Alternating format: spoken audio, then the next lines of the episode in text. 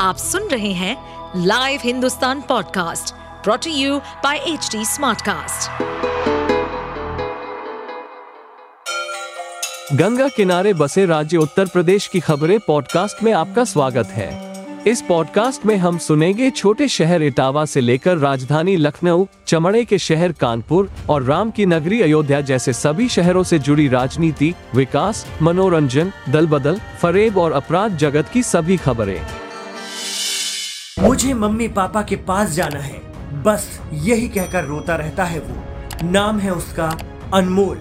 वो देवरिया नरसंहार में मौत के मुँह से वापस लौटा है। अनमोल बीआरडी मेडिकल कॉलेज में भर्ती है। डॉक्टर और नर्सेस 24 घंटे उसकी देखभाल कर रहे हैं। लेकिन मासूम अनमोल क्या जाने कि ये सब क्या हो रहा है। उसे तो बस मम्मी पापा चाहिए। दीदी भैया मिलने आ रहे हैं, पर मम्मी पापा क्यों नहीं है पास? इसी बात से परेशान है अनमोल।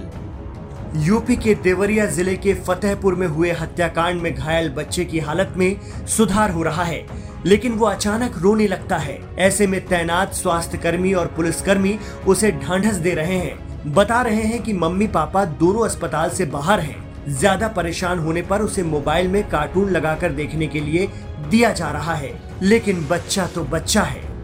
उम्र उसकी सिर्फ़ आठ से दस साल है। कार्टून से मन बहलता तो है, पर घर की याद नहीं भूलती। बार बार उठकर बैठने की कोशिश करने लगता है। नर्स उसे संभालती है। अनमोल के चेहरे पर दहशत और खौफ का भाव बता रहा है कि वो अनहोनी के खदशे से परेशान है। अनमोल के उपचार में डॉक्टर्स की टीम लगी हुई है।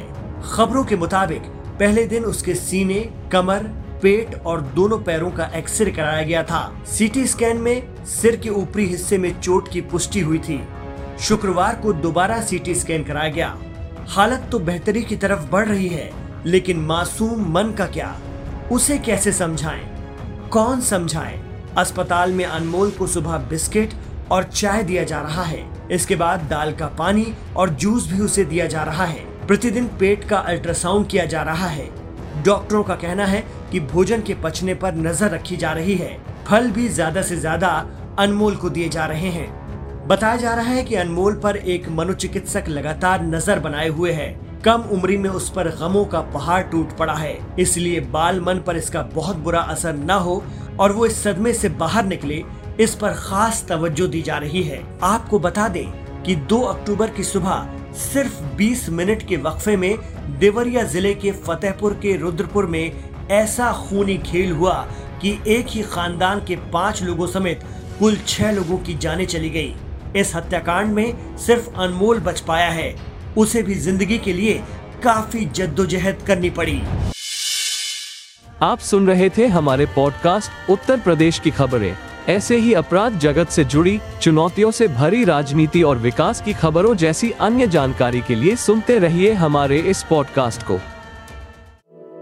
इस पॉडकास्ट पर अपडेटेड रहने के लिए हमें फॉलो करें एट एच डी हम सारे मेजर सोशल मीडिया प्लेटफॉर्म्स पर मौजूद हैं और ऐसे पॉडकास्ट सुनने के लिए log on to W W W dot H D smart cast dot www.htsmartcast.com.